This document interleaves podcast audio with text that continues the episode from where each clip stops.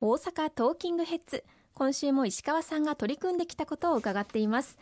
さて石川さんは2014年9月公明党青年委員長に就かれました。若者の立場で考え若者の声を聞き問題に取り組んでこられていましたよね、はい、ありがとうございます。あの私は2010年に参議院選挙で初当選をさせていただきましたけれどもちょうどその頃から公明党の国会議員の世代交代が大きく進んだなというふうに思っています。青年局青年委員会という組織をしておりまして私自身2014年から公明党の青年委員長に就かせていただいて若手国会議員の皆さんと一緒にさまざまな政策課題に挑んでまいりました。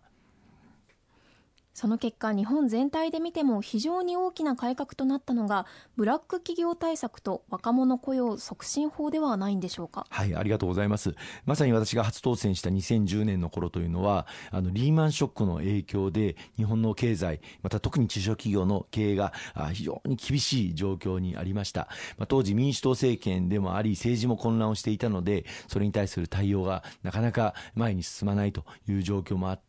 まあ、2012年に再び自民党、公明党に政権を国民の皆様に託していただくという、再び私ども政権に就かせていただいたわけですけれども、早速取り組ませていただいたのが、やはり若者が生き生きと活躍できる、そういう社会を実現していかなければいけないという思いから、さまざまな若い方々のご意見をあの伺ってまいりました。まあ、お聞きしますと、やはりブラック企業と言われるような、まあ、サービス残業を強いられる、そしてこき使うだけこき使って、使い物にならなくなると、もう首を切ってしまうとといったような状況が横行していた、こうしたことをやっぱり許しておいてはいけないという思いか。ら、あ何としても法制度化していこうというふうに取り組ませていただきました。雇用に関する法律というのは、障害者雇用促進法とか、男女共同参画といって女性の雇用を促進していく法整備とか、あるいは高齢者雇用促進法とか、こうした枠組みあるんですけれども、若者に着目をした雇用の法体系というものはなか。ったんですよね。でこれはやっぱりきっちりと整備をして、若い方々の雇用をしっかり守り、そして若い方々が育っていく、また成長していく、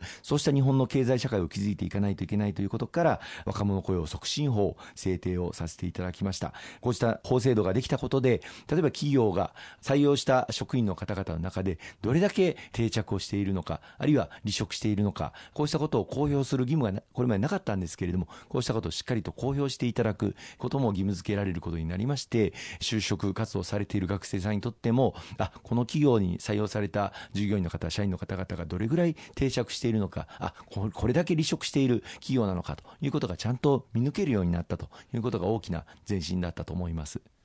当時番組でも若者と中小企業のマッチングが非常に重要だと石川さんは熱弁されていました合同就職説明会など中小企業と学生のマッチング支援を積極的に行われていましたしその後も自分の夢にチャレンジする若者を一生懸命にサポートしてこられましたよね。はい、あのこの法律の整備によってブラック企業と言われる例えば残業代を不払いしたりとか、まあ、セクハラを横行していた企業とか、まあ、法令違反を繰り返した企業についてはハローワークに求人の申し込みができないそういったことになりましてこうした企業に若者が入社することがないという仕組みを整えさせていただいいたんですよね。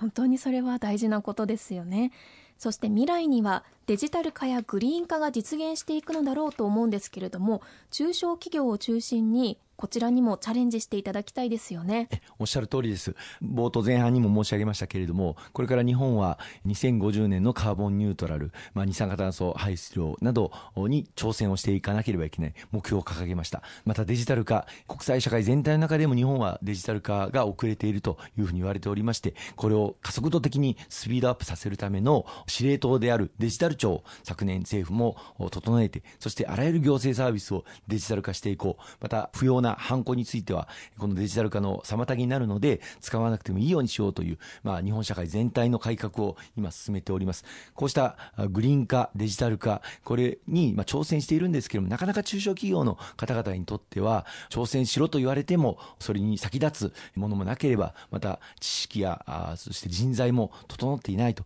いうことがありますので、これを行政が力強く支えていくということが非常に大事になってくるというふうに思います。まあ、そこで経済産業省庁中小企業庁が持っているさまざまな補助金などのメニューの中にこのデジタル化グリーン化の特別枠というものを設けていくことにいたしましてこのデジタル化グリーン化に挑戦する企業に優先的に、ま、補助金などが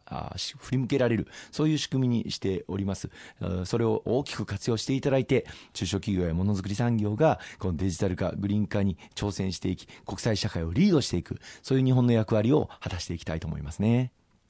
そして番組の都合上時間がもう足りなくなってきたんですけれどももう石川さんはこの他にも女性の活躍や介護や保育の現場での条件改善そしてマイナンバーカードの普及など取り組まれてきたことが本当に多岐にわたるんですよね。ありがとうございます。特に最近で言いますとあのマイナポイント事業について第2弾を今進めさせていただいておりますが6月の30日から新しいマイナポイントの申請手続きがスタートいたします。第2弾として今年の1月から新たにマイナンバーカードを作成された方々に対する5000円分のポイント付与この申請手続きが始まっているんですけれども、それ以外にマイナンバーカードを健康保険証として活用する手続きを進めていただいた方に7500円分のポイント、そしてマイナンバーカードを公的給付、まあ、災害が起こった時とか感染症拡大の時とかに国から受け取る給付金をどの金融口座に、どの銀行口座に受け取るかということをマイナンバーカードに紐付けていただいた方に対しても7500円分のポイントを付与する。